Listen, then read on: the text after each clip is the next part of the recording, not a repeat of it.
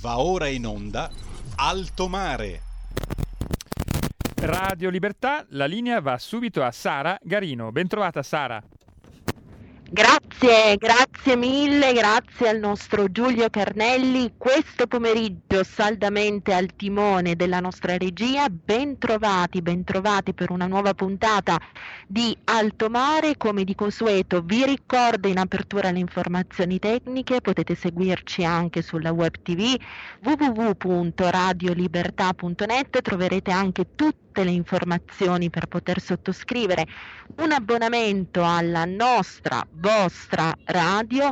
Potete seguirci anche in DAB scaricando l'apposita applicazione per cellulare sui canali social di Radio Libertà, quindi YouTube e Facebook, nonché sul canale 252 del digitale terrestre, comodamente seduti a casa vostra. Giulio, ricordiamo ancora i numeri partecipare alla diretta 02 66 20 35 29 per dire la vostra via telefonica oppure mandate un whatsapp al 346 642 7756 Grazie, grazie Giulio. E allora, approssimandosi l'importante, anzi, appuntamento elettorale di domenica del 12 giugno in cui non solo si andrà al voto in quasi mille comuni italiani ma ci sarà anche da esprimersi a proposito dei cinque quesiti referendari promossi come tutti sappiamo anche e soprattutto soprattutto dalla Lega, dicevo in questo contesto in cui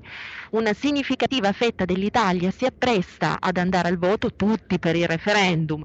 E come detto mille municipalità per rinnovare per l'appunto l'amministrazione, questo pomeriggio ci occupiamo di Alessandria, cittadina piemontese che eh, negli ultimi giorni è stata assolutamente protagonista per quanto concerne il rilancio e l'approfondimento dei temi dedicati al lavoro, lavoro che il segretario della Lega Matteo Salvini ha più volte ribadito essere assolutamente l'argomento centrale di qualunque azione politica che si debba intraprendere in questo paese. Lavoro, lavoro, lavoro e dunque ad Alessandria giovani al lavoro. La settimana scorsa è stato organizzato anche come volano per la eh, presentazione della lista che candida nuovamente il sindaco Gianfranco Cuttica a primo cittadino di Alessandria sostenuto da una coalizione di centrodestra. In questo contesto è stato organizzato un importante evento dedicato alle politiche attive del lavoro. Ne parleremo, anzi ne parliamo subito con l'assessore alle politiche del lavoro di Alessandria e con noi Mattia Roggero. Benvenuto Mattia. Ciao Sara, grazie per l'invito e buon pomeriggio a tutti coloro che ci stanno ascoltando. Grazie, grazie a te Mattia per Grazie e complimenti per questo evento che come coalizione di centrodestra avete organizzato la scorsa settimana e che ha portato, partiamo da qua perché mi sembra assolutamente eh, l'argomento centrale, perlomeno uno degli argomenti centrali, alla sottoscrizione da parte del sindaco e candidato sindaco Gianfranco Cuttica, che ricordo avremo più tardi ospite in trasmissione, sottoscrizione, dicevo, di un patto per il lavoro con i giovani e per i giovani, una parola che in molti contesti viene utilizzata in modo un po' stereotipato, no? quella di giovani, di attenzione ai giovani, di politiche per i giovani, ma che assolutamente eh, ad Alessandria in questi cinque anni si è riusciti a declinare in forme fattive e concrete che con questo patto, con questa sottoscrizione con Cuttica vuole proseguire per ulteriori cinque anni. Parlacene un po' Mattia. Bene, Sara sì, hai detto molto bene, eh, questo venerdì scorso tra l'altro abbiamo avuto anche l'onore di averti ospite in questo nostro diciamo, incontro che è stato effettuato, abbiamo fatto questo incontro di coalizione con tutti i rappresentanti giovanili eh, del mondo politico che di fatto sostiene la coalizione a guida di Gianfranco Cuttica di Revigliasco, quindi eh, per ciascun partito e per ciascuna lista civica che di fatto sostiene l'attuale, l'attuale sindaco, eh, abbiamo avuto la possibilità di dare a tutti quanti i giovani rappresentanti di queste liste uno spazio proprio per parlare di temi cari al mondo dei giovani, eh, quantomeno al nostro mondo dei giovani che parla di lavoro, che parla di futuro, che parla di prospettive, che parla di costruzione di qualcosa di eh, nuovo e di diverso e di sicuro non è il mondo della sinistra, del Movimento 5 Stelle che invece è abituato probabilmente a redditi di cittadinanza, decrescita felice e nulla facenza in generale. Ecco, questo proprio per in qualche modo eh, raccontare la nostra immagine, il nostro progetto che riguarda il mondo dei giovani che, eh, come hai detto bene tu, poi è arrivato a fine serata alla sottoscrizione di questo patto con i giovani che il nostro sindaco ha fatto insieme ai rappresentanti eh, delle varie liste che compongono la coalizione, erano dei punti molto chiari che sostanzialmente eh, prevedevano il fatto di aiutare l'apertura di nuove aziende a conduzione giovanile, prima di tutto start-up piuttosto che eh, società varie ed eventuali, negozi, ma non solo, anche attività artigiane, quali potessero essere uno che decide di intraprendere anche un'attività come idraulico, per intenderci, no? quindi eh, non soltanto la grande società, ma anche ovviamente eh, l'attività artigiana che secondo me deve essere valorizzata al pari di qualunque altra attività e quindi questo anche noi abbiamo voluto sostenerlo. E poi oltre a questo anche proprio l'inclusione delle realtà giovanili della nostra città in capo alla, alla diciamo, definizione delle politiche attive proprio del lavoro, di sostegno all'occupazione. Che cosa vuol dire questo? Vuol dire che, e peraltro eh, qua anticipo magari una domanda che eh, avresti fatto successivamente, abbiamo avuto anche l'onore proprio l'altro ieri di avere con noi il sottosegretario di Stato alle politiche del lavoro, che è la senatrice Tiziana Nisini, proprio per eh, andare a discutere di quelle che sono state le iniziative che in questo momento il Comune di Alessandria ha portato avanti, dicevo, eh, inserire le realtà giovanili all'interno di una politica attiva di gestione del lavoro, che cosa vuol dire? Vuol dire creare un tavolo di concertazione dove relazionare il mondo della formazione e il mondo della somministrazione del lavoro creando di fatto una filiera produttiva del mondo del lavoro che parte dalla formazione, che può anche essere quella scolastica, quindi dalla formazione degli istituti secondari superiori, fin tanto che si arriva anche alla formazione professionale piuttosto che universitaria,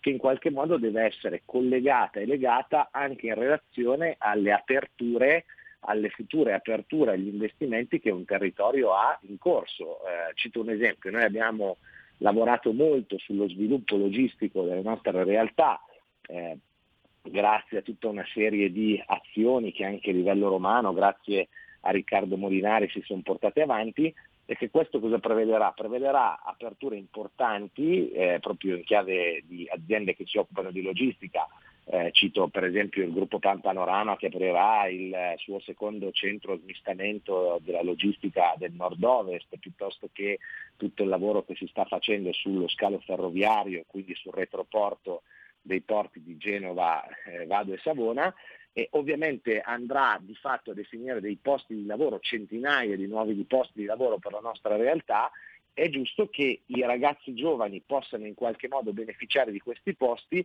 ma soprattutto vengano indirizzati queste, verso questi temi. E quindi, per esempio, ci sono degli istituti secondari che hanno aperto proprio dei corsi eh, specializzati sul tema della logistica, così come sono stati attivati nella formazione dei corsi di logistica e lo stesso vale per l'Università di Piemonte Orientale che ha dato un supporto anche su questo punto di vista proprio sul tema del moviment- della movimentazione per esempio delle merci. Ecco, creare un territorio consapevole e pronto ad affrontare le sfide del futuro. È questo fondamentalmente la nostra generazione e i giovani devono esserne protagonisti in tutti i loro aspetti. Guarda Mattia, hai davvero tratteggiato un quadro assolutamente completo di quello che è stato l'esprit della, della, serata di settimana scorsa, per la quale ancora ringrazio te, tutti gli organizzatori, Riccardo Molinari che dopo sarà anche egli ospite in trasmissione, il sindaco Cuttica e tutta davvero Alessandria e gli alessandrini per avermi invitato e per avermi consentito di, di partecipare a questo evento. Dicevo, davvero hai tratteggiato tutti i temi, hai parlato di lavoro, futuro, prospettive, futuro diverso, futuro da costruire, da costruire con impegno e fiducia. Un altro leitmotiv del programma elettorale del sindaco Cuttica, anzi addirittura il suo, il suo slogan elettorale, avanti con fiducia.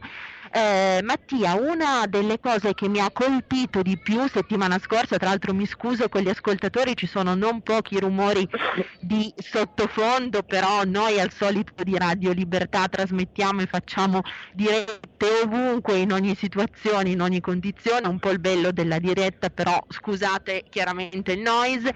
Dicevo, una delle cose che mi ha colpito maggiormente la scorsa settimana è stata la presenza, o meglio la testimonianza di tanti giovani, di tanti giovani imprenditori, di tanti start-upper alessandrini, ma non solo, che sono arrivati, che, sono, che hanno partecipato a questo incontro proprio per testimoniare da una parte il loro impegno, la voglia di costruire qualcosa, non soltanto di dire, ma di fare, dall'altra anche il sottolineare a più riprese come dal punto di vista eh, diciamo strategico Alessandria per le piccole imprese, per le attività artigiane che rammentavi tu poc'anzi, ma anche per le aziende di dimensioni scala maggiori, sia assolutamente un sito, un posto cruciale. Vogliamo soffermarci anche su questo? Ci soffermiamo Mattia però dopo perché mi dicono dalla regia che abbiamo una telefonata, quindi non facciamo aspettare il pubblico, sentiamo subito che cosa ha da dirci. Pronto? Abbiamo l'ascoltatrice. Grazie Giulio. Buongiorno a tutti e due Lisetta. Buongiorno allora, Lisetta, ben, benvenuta. Io, io, ho letto, grazie a lei, che Carlo Bonomi eh, ha detto a riguardo del lavoro che il vero problema in Italia è il cuneo fiscale, la differenza cioè tra costo totale del lavoro e quanto va in tasca al lavoratore al netto di tasse e contributi il più alto d'Europa. Io invece dico, signorina Sara, che senza dimenticare che non bastano accordi o leggi per difendere o creare lavoro, serve anche l'aumento della produttività, soprattutto sgravi fiscali, interventi nell'alternanza, mi sembra, scuola-lavoro, con regole che favoriscono l'apprendistato al tirocinio, politiche attive per inserire soprattutto i giovani nel mercato, poi ci vogliono, e aggiungo, gli ammortizzatori sociali adeguati per questo, e termino, le scelte di politica economica dei prossimi mesi, forse giorni, saranno decisive. Tutto qua, vi saluto e buona giornata. Grazie, grazie mille Lisetta per il suo intervento.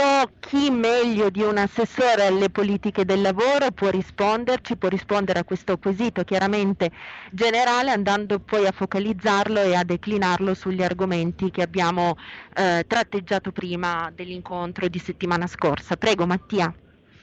Ma io credo che la signora più che fare una domanda abbia fatto una constatazione, è una constatazione corretta, coerente eh, che di fatto va un po' anche nell'ordine delle cose che abbiamo, che ho detto prima e che abbiamo creato anche qua in Alessandria a livello locale.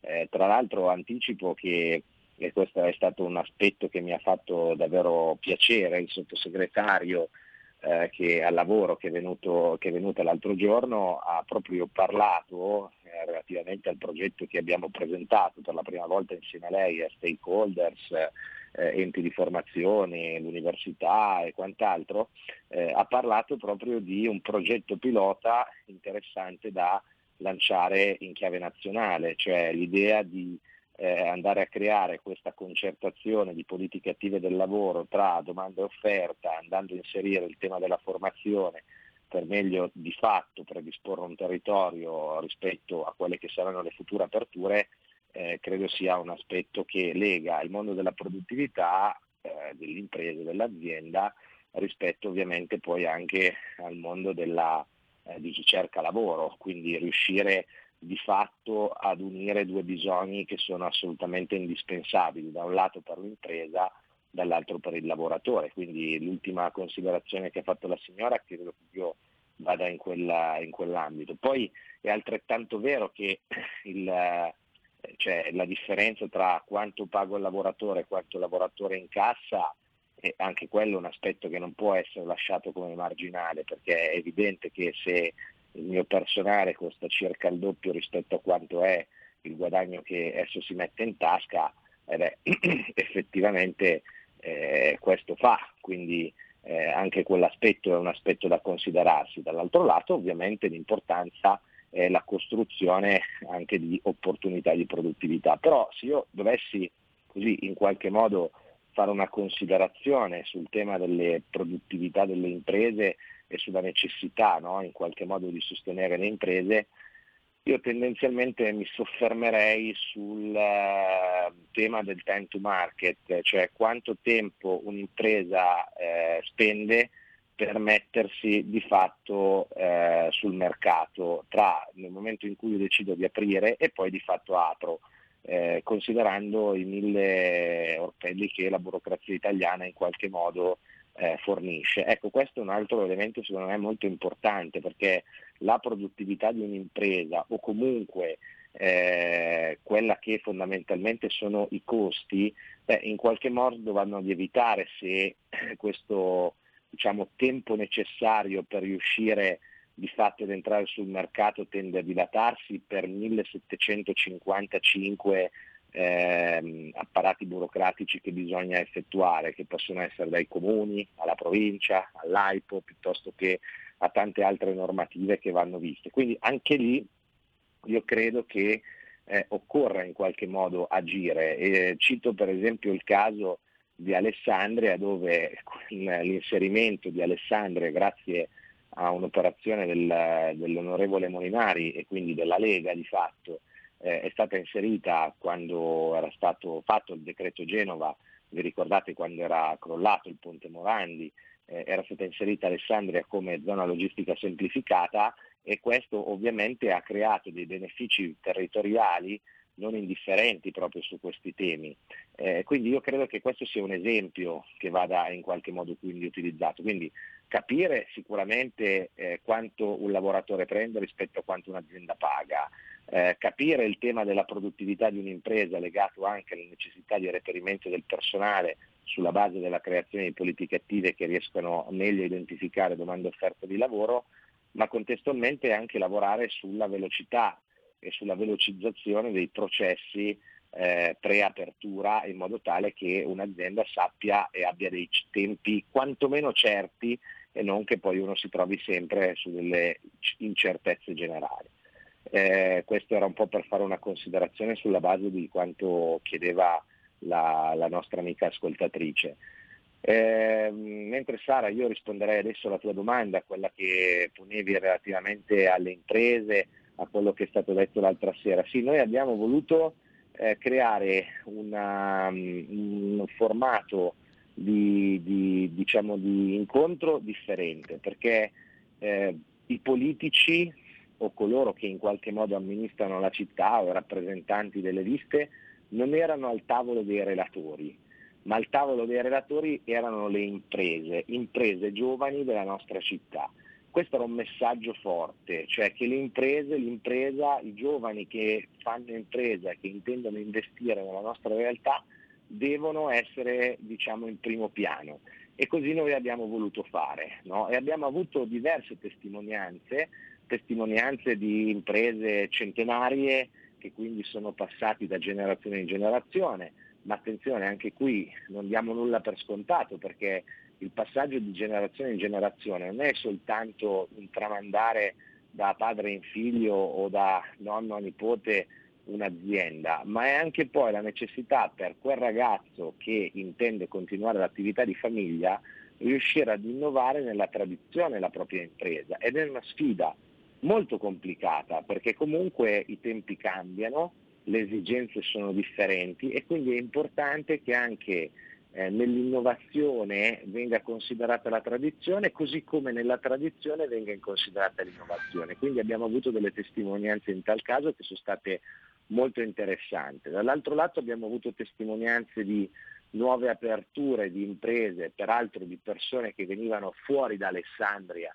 e che hanno valutato e reputato Alessandria come un contesto interessante dove poter aprire, dove poter di fatto costruire il proprio futuro imprenditoriale, manageriale in maniera tale da proprio investire nella nostra realtà, persone che venivano da fuori della nostra realtà e hanno deciso di investire qua, così come invece abbiamo avuto anche testimonianze di giovani imprenditori che di fatto hanno iniziato imprese o continuato, dicevo imprese magari non centenarie, ma che hanno delle grossi gruppi imprenditoriali con decine e decine, se non centinaia di dipendenti e anche lì a quel punto capire come un giovane possa saper gestire anche in ottica manageriale queste imprese in maniera tale da continuare a coltivare quelle che sono le attività magari di famiglia. Ecco, cioè sono state tanti, tante testimonianze che hanno raccontato quello che fondamentalmente è il mondo dell'impresa legata alla nostra comunità è legata ad Alessandria. Considera, Sara, che erano vent'anni che in Alessandria non apriva più un'impresa, non apriva più un'azienda, che non c'era più alcuna particolare opportunità, che tutto sembrava fermo, morto e spento. Bene, dopo tutti questi anni, con l'amministrazione a guida del nostro grande sindaco, finalmente anche da questo punto si è ripartiti con nuove imprese che sono interessate, dicevo aziende che si occupano di logistica, eh, piuttosto che aziende produttive che ampliano o aumentano i loro capannoni o inseriscono altre sedi. Ecco, questo credo sia un aspetto importante. Quando il mercato fa queste scelte, quando gli imprenditori raccontano, ci raccontano queste cose, io credo che sia una testimonianza ulteriore rispetto a quanto può dire un assessore piuttosto che un sindaco, piuttosto che un politico, che ovviamente dovrà dire che quello che ha fatto è stato il meglio che poteva fare, ma quando invece sono terze persone che lo dicono, quando sono le imprese a parlare, quando sono i lavoratori a parlare, allora credo che lì si sia raggiunto davvero l'obiettivo.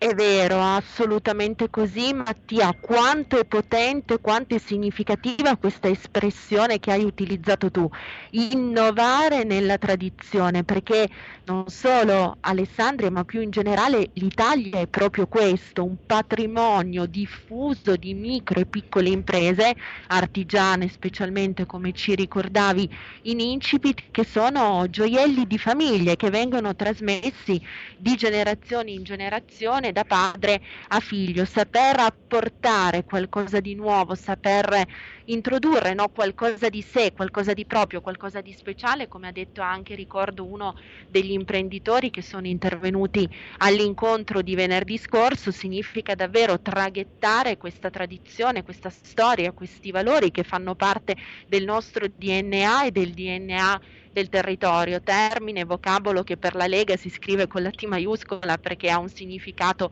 ben preciso che tu ci hai anche richiamato, quello di famiglia, quello di collettività, quello di comunità.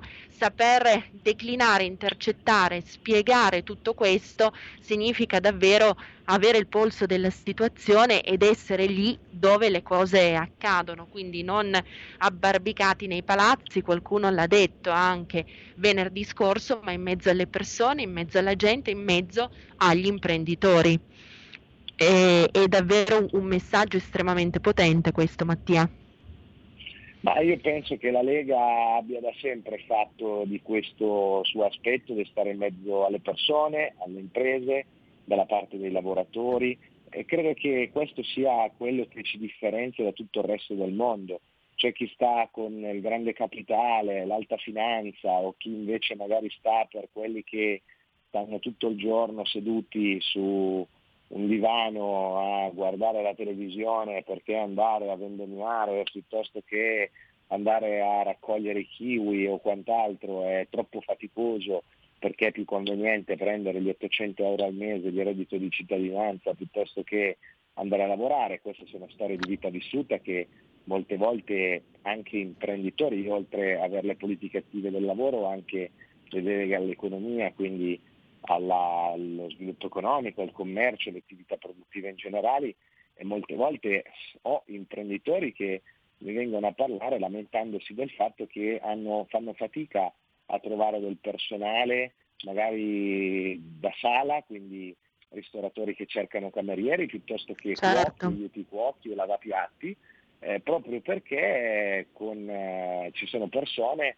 ragazzi che preferiscono in qualche modo stare eh, tranquillamente a casa piuttosto che eh, andare a lavorare. No? Questo grazie eh, ai nostri eh, cari amici del Movimento 5 Stelle che hanno fatto del nulla facentismo il loro cavallo di battaglia. Ecco, noi siamo esattamente al lato opposto, quindi siamo per quelle persone che vogliono creare reddito, che vogliono creare PIL, uh-huh. che vogliono creare valore, che vogliono creare ricchezza e che vogliono investire sul nostro territorio, sul proprio territorio, nella propria comunità e stare in mezzo alla gente, aiutarli e supportarli per quello che è possibile, ovviamente per quello che possiamo fare, per quello che le, le amministrazioni possono fare, ecco, ma sempre essere un ente che aiuta, che sostiene, che favorisce, non mai che impedisce o che crea dei problemi o che si mette di traverso e che non vuole, non vuole costruire.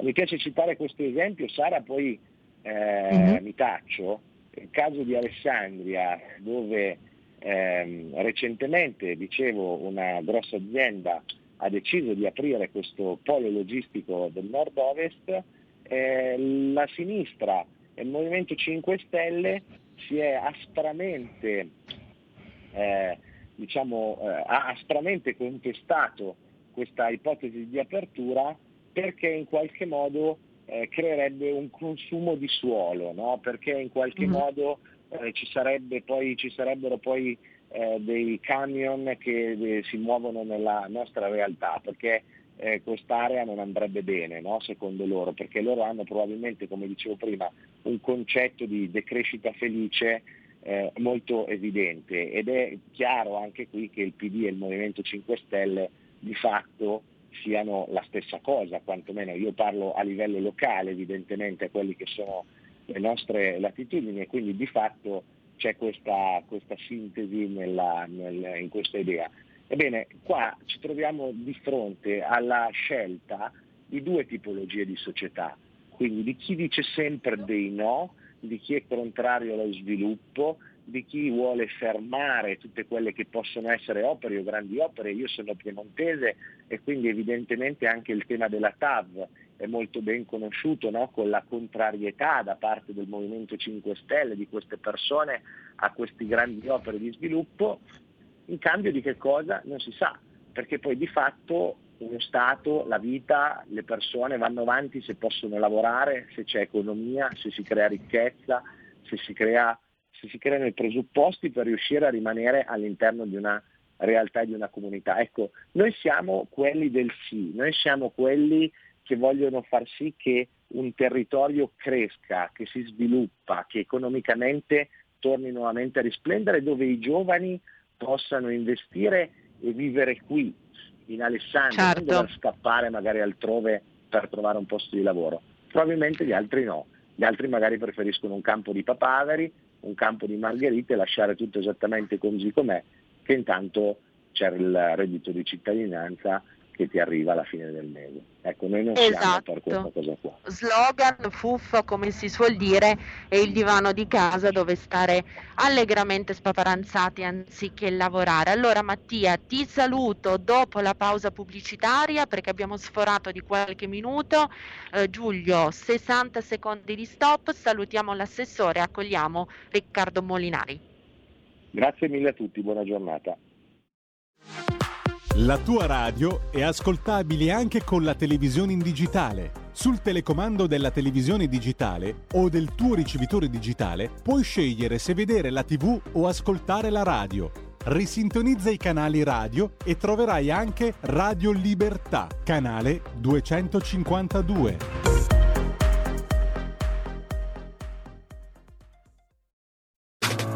Stai ascoltando Radio Libertà. La tua voce libera, senza filtri né censura. La tua radio.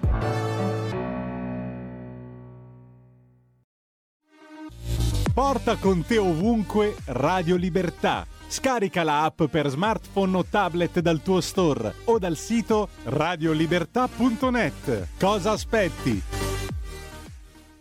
Seconda parte di Alto Mare, il programma ideato e condotto da Sara Garino. Sara, la linea torna a te, abbiamo già il prossimo ospite in linea.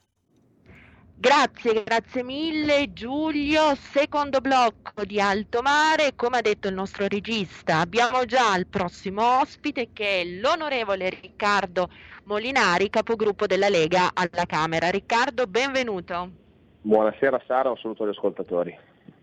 Grazie, grazie mille per essere con noi. Allora Riccardo, nel primo, nel primo blocco Mattia eh, Roggero ci ha delineato davvero un quadro di tutti quelli che sono stati i temi sviscerati ad Alessandria settimana scorsa. In particolare con te vorrei soffermarmi su questa sperequazione, su questo mismatch, come si direbbe oggi, da, da una parte di domanda e di necessità di lavoro. Ci ricordava il ministro Garavaglia, il ministro del turismo, come manchino de facto quasi 380.000 addetti che possano essere impiegati e inseriti all'interno delle strutture ricettive turistiche. Dall'altra una situazione congelata, incancrenita di decrescita felice che è un ossimoro evidentemente realistico soltanto nella testa dei 5 Stelle, i cui dati ci dicono che il 70% dei percettori del reddito di cittadinanza a distanza di anni è ancora lì,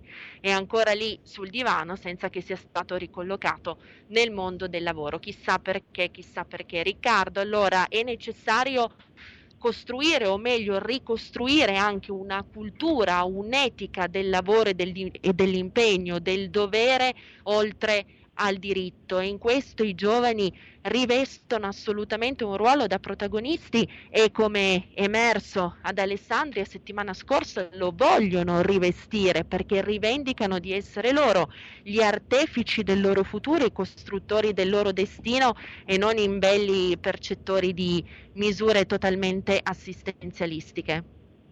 Beh, è un grande tema quello che, quello che poni.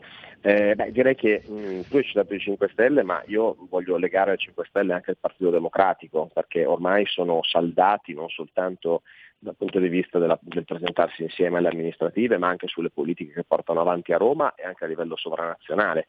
È notizia, casca proprio diciamo, a fagiolo, prima di questa, diciamo, di questa intervista, il voto di ieri al Parlamento europeo eh, ieri al Parlamento europeo PD e 5 Stelle hanno di fatto votato contro l'industria italiana perché come sapranno gli ascoltatori il Parlamento europeo si è espresso sul divieto di produzione di auto col motore a scoppio nel 2035, che significa accecati dall'ideologia green, dello zero emissioni e eh, dell'ecologismo militante, eh, significa eh, far perdere all'Italia circa 70.000 posti di lavoro. 70.000 posti di lavoro certo. dell'industria dell'auto, delle filiere, della componentistica dell'industria dell'auto che soprattutto nelle regioni del nord, Lombardia, Piemonte, Veneto, sono asset strategici importanti e un comparto automotive che in Italia fa il 13% del PIL e si basa sull'avanguardia tecnologica che ha Italia e Germania dei motori tradizionali, in particolare quelli a diesel. Mm-hmm. Invece che votare insomma, per la neutralità tecnologica, quindi avere sì l'obiettivo nel 2035 di avere meno emissioni, ma eh, diciamo, investendo sulla ricerca e lo sviluppo di carburanti ecocompatibili o di eh, insomma, tecnologie più moderne che riducono le emissioni, si è deciso di eh, imporre per legge europea l'auto elettrica Peccato che l'auto elettrica non venga fatta in Italia, non venga fatta in Europa, venga fatta in Cina con tecnologia cinese e con materie prime che non, sono, non si trovano in Europa e soprattutto con un motore che non avrà più tutte quelle componenti che vengono fabbricate qui. Quindi questo è un ulteriore esempio rispetto a quello che ho sentito spiegare prima Mattia, che parlava del caso alessandrino del polo logistico eh, su cui si sta uh-huh. infiammando la campagna elettorale, ecco, sia nel micro, cioè nella realtà cittadina dove si dice non vogliamo il polo logistico che può dare mille posti di lavoro perché mh, ci dà fastidio che non ci sia più il campo, non vogliamo vedere il cemento e perché far lavorare nella logistica è un lavoro dequalificato, quindi è meglio non averli quei posti di lavoro,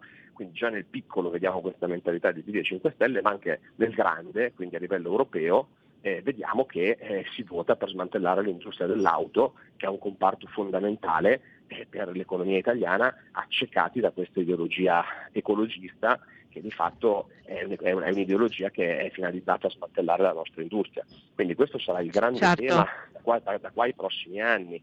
Io penso che lo scontro sarà tra chi ritiene che la libertà, l'autonomia, lo sviluppo di una società e quindi, come dicevi giustamente te, in particolare dei giovani, perché i giovani se vogliono essere autonomi, farsi una famiglia, crescere umanamente, professionalmente, socialmente, lo possono fare eh, col lavoro, il lavoro da sempre uno strumento di emancipazione anche delle classi sociali più deboli, eh, quindi mm-hmm. le classi sociali più deboli come raggiungono una situazione migliore? Lavorando, lavorando e distinguendosi nel lavoro. L'idea che eh, le classi sociali più deboli debbano essere aiutate col sussidio di Stato è un'idea assolutamente deleteria.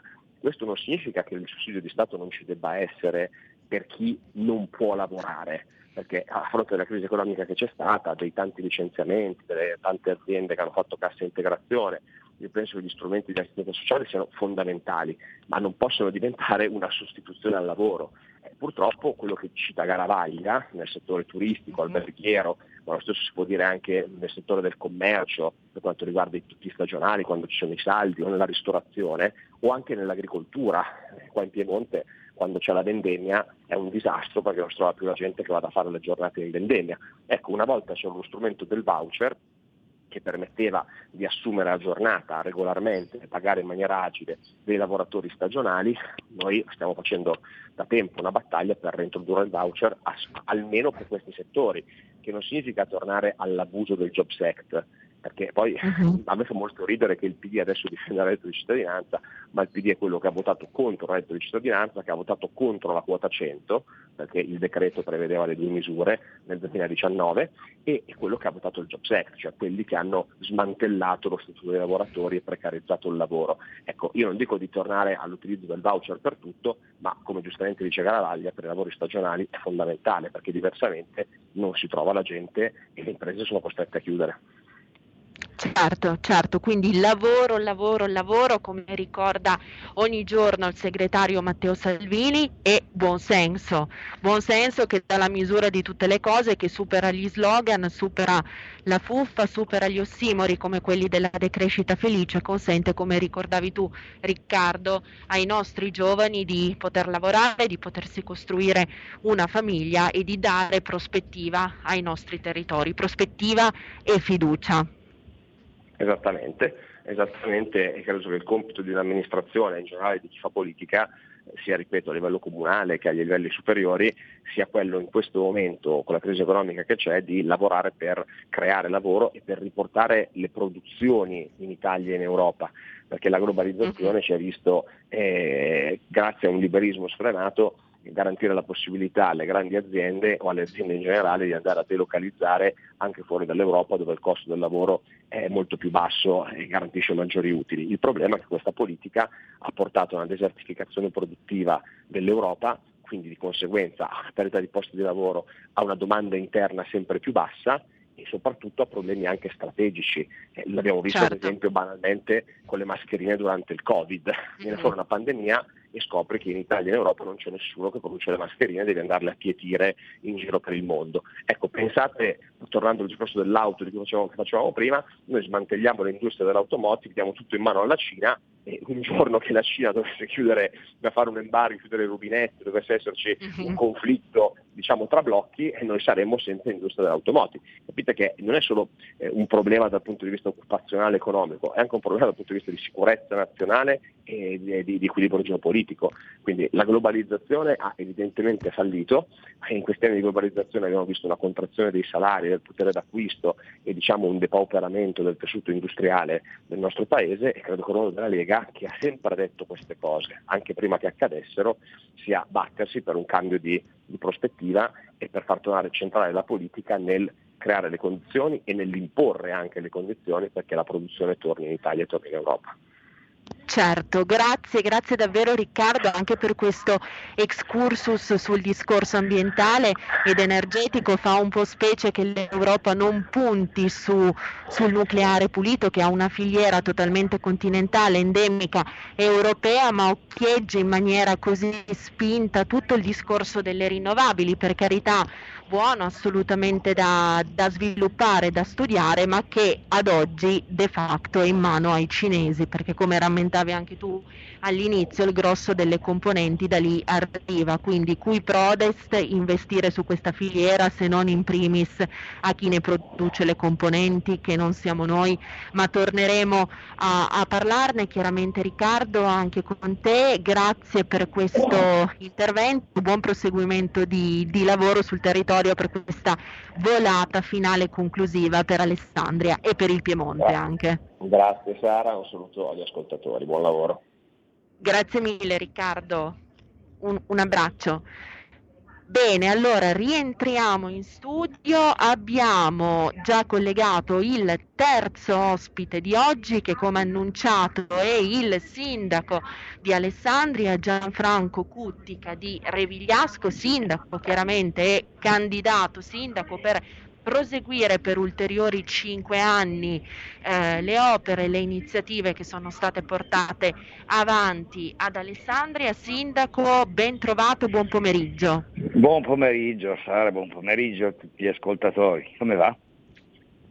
Bene, grazie. Su Radio Libertà naturalmente va sempre bene, diciamo così, perché la parola è la parola data alle persone, ai ai cittadini e quando le persone possono esprimersi liberamente eh, proferendo tutte le loro istanze, le loro domande, le loro necessità, chiaramente creiamo le condizioni migliori e l'humus migliore affinché possano poi nascere anche buone idee. Ecco, Sindaco, colleghiamoci proprio su, su questa espressione no? totalmente spontanea che ha utilizzato lei, no? il, il come va, come va che mi ha richiamato una parola centrale utilizzata da lei in questo evento di settimana scorsa che abbiamo già più volte richiamato, giovani al lavoro. Questa parola è sogno, sogno che è sinonimo di prospettiva, che è sinonimo di creatività, che è sinonimo necessariamente anche di futuro,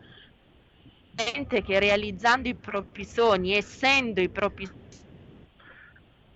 costruendo i propri sogni si costruisca anche il futuro. Una parola che forse per alcuni leoni da tastiera, per certi soloni di sinistra potrebbe sembrare molto eterea, così un pochettino eh, iperuranica, ma che invece è assolutamente concreta, come lei ci ha insegnato. Assolutamente sì, il sogno è fondamentale. Poi se qualcuno magari non piace il termine sogno, può usare il termine vision, può usare il termine italianamente visione, prospettiva, eh, volontà di arrivare, percepire qualcosa a cui si possa arrivare, che non esiste ancora, ma attraverso il lavoro, attraverso l'impegno, attraverso soprattutto la connessione tra più persone si può arrivare a raggiungere. Questo è il tema del sogno. Non è quello di andare a dormire, ecco, sostanzialmente. Mm-hmm. Assolutamente. E il tema del sogno, Sindaco, si aggancia pien- pienamente al discorso dei giovani con i quali lei settimana scorsa ha sottoscritto questo, questo patto. Si aggancia in modo, direi, molto molto tenace perché è ovvio che è più facile eh, trovare della disponibilità, tra virgolette, al sogno in una realtà giovanile eh, sprizzante di energie e come dire, aperta alla vita, che non, poi per carità, non è detto assolutamente che le cose stiano così, che non magari in uh, soggetti più attempati e vuol dire, già ormai ricchi di esperienza, di sogni che si sono realizzati o meno. Ecco, diciamo che il giovane ha diritto al sogno e noi abbiamo il dovere di fare il possibile per accompagnare questi giovani a far sì che quel sogno, se è un sogno che ha diciamo, degli aspetti particolarmente interessanti, avvincenti e utili, debba essere accompagnato verso la realizzazione. E qui ci sono i passaggi che abbiamo visto proprio insieme certo. quella serata, no? dove E certo c'è un sogno, poi questo sogno va radicato su una, una, una realtà territoriale, no? su un territorio no? e poi ovviamente vanno messi in moto, vanno messe in campo le strutture idonee per realizzare questo sogno. Ma la cosa più bella di un sogno è proprio vedere il percorso di realizzazione. Assolutamente, splendida, splendida questa espressione, Sindaco. Tra l'altro il suo, il suo programma, l'azione che ha portato avanti del resto nonostante il Covid negli scorsi cinque su una direttrice che sembra un pochettino pleonastico, ma non è così, sottolineiamolo, guarda al futuro, guarda al domani, avanti con fiducia è lo slogan che abbiamo già menzionato nel corso della diretta. Ecco Sindaco, lei ha anche sottolineato, cosa che del resto hanno fatto anche prima eh, e variamente l'onorevole Molinari e l'assessore Roggero come si viva in un'epoca di cambiamenti assolutamente repentini, no? una sorta di futurismo della società e della collettività a cui naturalmente il Covid e la digitalizzazione, l'iperdigitalizzazione che ne è conseguita ha dato un'ulteriore stura. Una buona amministrazione, un'amministrazione oculata, attenta, mi lasci dire, utilizzando il vocabolo che ha impiegato lei, radicata sul territorio, deve saper guidare, deve saper traghettare e indirizzare nel modo più efficace ed efficiente possibile questi cambiamenti, altrimenti, come diceva lei, si rischia di rimanere indietro e di scrivere ancora sulle tavolette di argilla quando invece gli altri già lo fanno sul tablet o su, qual- o su qualsiasi altra diavoleria tecnologica. Sto, sto, sorridendo perché ha citato il tema delle tavolette d'argilla, che quella sera fu utilizzato dal sottoscritto, ma per indicare che in quel momento fu la grande rivoluzione. No? Quella rivoluzione, la scrittura e quindi l'archiviazione della memoria che permetteva di superare i limiti della memorizzazione del singolo soggetto sulla base del proprio cervello. Adesso non è che voglia fare una serie di antropologia o di filosofia, ma quella fu una grande rivoluzione che permise, insieme all'invenzione anche del denaro, un cambiamento totale e la nascita di grande civiltà. Ecco, oggi viviamo un momento analogo con il sistema della digitalizzazione, che è un altro sistema che nasce per aiutare una memoria che diventa sempre più ampia, una messa di dati enormi, perché eh, lei ha parlato di globalizzazione e in effetti attraverso determinati sistemi siamo in grado di comunicare e di fare, di mettere in atto delle azioni con diciamo, tutta la superficie del globo. E questo vuol dire che i dati di memorizzazione sono ancora più ampi rispetto a quelli dati semplicemente dalla scrittura, quindi è un'altra rivoluzione epocale. Allora, Mm-hmm. Nessuno dice ciò è bene, ciò è male. Quello che dico è che mm-hmm. le cose stanno così e stando così o siamo in grado di cavalcarne oppure rimaniamo davvero, rimarremo nel nostro angolino. Ecco. E l'altro aspetto che ritengo straordinario, che ha sottolineato, è come la storia sia imprevedibile, è l'imprevedibilità della storia. Cioè chi mai avrebbe immaginato uno sviluppo del genere? Nessuno, ma è nato, è avvenuto. Chi mai avrebbe immaginato la crisi della globalizzazione a causa di un virus e a causa di una guerra, come quella che sta capitando adesso? Uh-huh. Io stavo ragionando giorni fa e dicevo, ma guarda, qualche decennio fa, ma mica tanti, eh, stavamo ragionando a casa nostra, a casa della Lega, delle macro regioni. Lei si ricorderà benissimo questo periodo, no? c'era uh-huh. il, il, senatore, il professor Miglio, no? le tre macro regioni per fronteggiare certo. meglio quello che era eh, come dire, l'avanzare di una fase di globalizzazione e quindi dando la possibilità alle regioni più avanzate di poter creare delle situazioni fiscali tali da poter far permanere l'impresa e quindi creare economia. E quella battaglia fu persa, fu persa e ebbe la meglio la globalizzazione. Chi avrebbe mai pensato che oggi va in crisi la globalizzazione per certi versi e una rimeditazione sul tema ci porterebbe a pensare a una fase diversa che potremmo chiamare quella della micro globalizzazione, quindi di unità produttive che non sono più dall'altra parte del mondo e che se non funzionano i collegamenti o succede qualcosa andiamo tutti in tilt, ma di creare delle sfere mm come dire, di influenza diversa. Ecco, questa è la storia, il resto sono belle parole, quindi se siamo dentro questa storia dobbiamo operare affinché le nostre azioni in qualche modo si mantengano il passo. E non è facile, ma questo è il compito di un'amministrazione, questo è il compito di chi ha, come dire, un mandato politico, un mandato amministrativo. E allo stesso tempo il tema che abbiamo toccato all'inizio, sembra quasi un circuito, che, che, che, un circuito chiuso, no? sogno e azione. Sogno e azione non, sono, non è una dicotomia, eh, perché certo. il buon sogno è quello che riesce a tradursi in azione e quindi il sogno non è il contrario dell'azione, il sogno è la premessa dell'azione. Certo che se poi non c'è un'azione rimane un buon sogno riposante e null'altro. Fantastico sarebbe molto da dire, anzi ecco. ci sarà molto da dire, quindi su questo sappia che è precettato finora per tornare ad alto mare, continuare a sviluppare questo tema e a declinarlo nella realtà di tutti i giorni e sul territorio. In chiusura, Sindaco, davvero le chiedo solo più 30 secondi, un flash sui giovani inteso come scuola, come formazione scolastica, la sua professione, anzi la sua missione di vita è anche quella di essere formatore, di essere docente, di essere professore, quindi da questo osservatorio sì. privilegiato perché le consente, le ha consentito di stare davvero in mezzo ai giovani che si stanno formando un 30 secondi davvero su un nuovo paradigma, su una rivoluzione copernicana da implementare anche nel mondo della scuola, per farlo stare Beh. al passo con i tempi e rispettoso però della, della tradizione. Eh beh, in 30 secondi non è facile. Diciamo che ci sono diversi livelli. C'è un livello di formazione che è la formazione umana che non va mai dimenticata.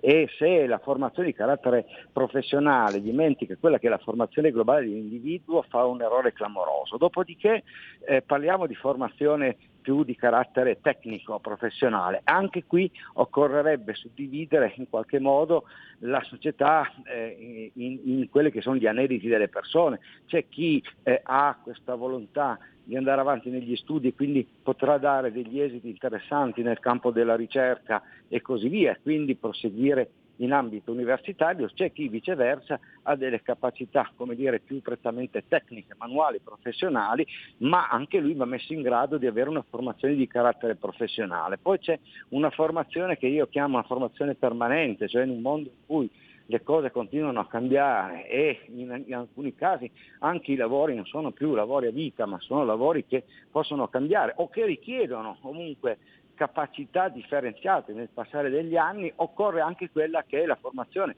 sarà di impresa o sarà affiancata tra impresa e mondo istituzionale, quella che è la formazione permanente, che passo dopo passo accompagna le strutture esistenti ai cambiamenti necessari. Quindi è un mondo quello della formazione, che non si riduce solo al compito squisitamente scolastico, che è fondamentale, ribadisco, perché deve andare sempre sulla linea anche della formazione umana, perché altrimenti si perdono poi quelli che sono i fondamenti principali della nostra azione e dei nostri valori.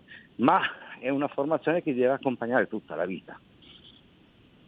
Certo, assolutamente sì, grazie, grazie davvero.